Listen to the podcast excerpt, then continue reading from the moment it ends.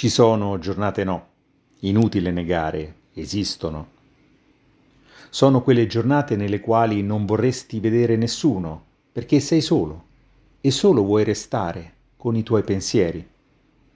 I pensieri che girano e si rincorrono e si intrecciano fra di loro e tu che cerchi di ricomporre i pezzi del puzzle con l'obiettivo di rendere nitida l'intera immagine. Quei pensieri che ti riportano al passato, e riaffiorano le tue angosce, i tuoi rimpianti, i tuoi rimorsi e magari anche qualche malinconica gioia. Sei consapevole che in un giorno così il passato ritorna e ritorna perché forse qualche conto in sospeso con te stesso ancora c'è. Ma il passato non si cambia, i conti sono chiusi. Forse però puoi cambiare il tuo futuro e quello degli altri, magari in meglio. Ti manca la forza, o solo la voglia di reagire.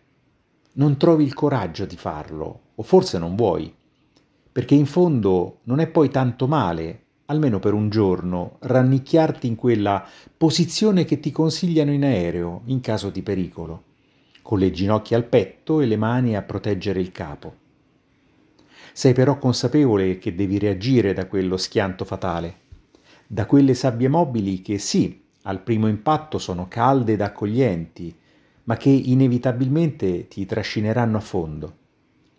E riparti, devi ripartire per te e per quelli che in te dipendono, o forse in te credono un po'. Lo fai in silenzio, senza parlare, senza chiedere nulla perché nulla puoi pretendere.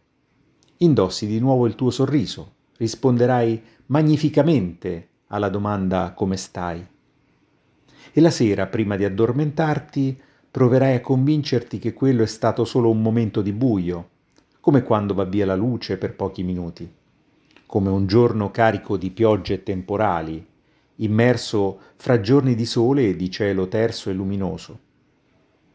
Ci sono giornate no, giornate nelle quali vorresti non vedere nessuno, ma è di tutti che avresti bisogno o forse solo di uno sconosciuto che con una mano sulla spalla ti sussurri coraggio. Sono Evaristo Tisci e questo è il mio podcast che si chiama Perché? Ma forse lo cambio.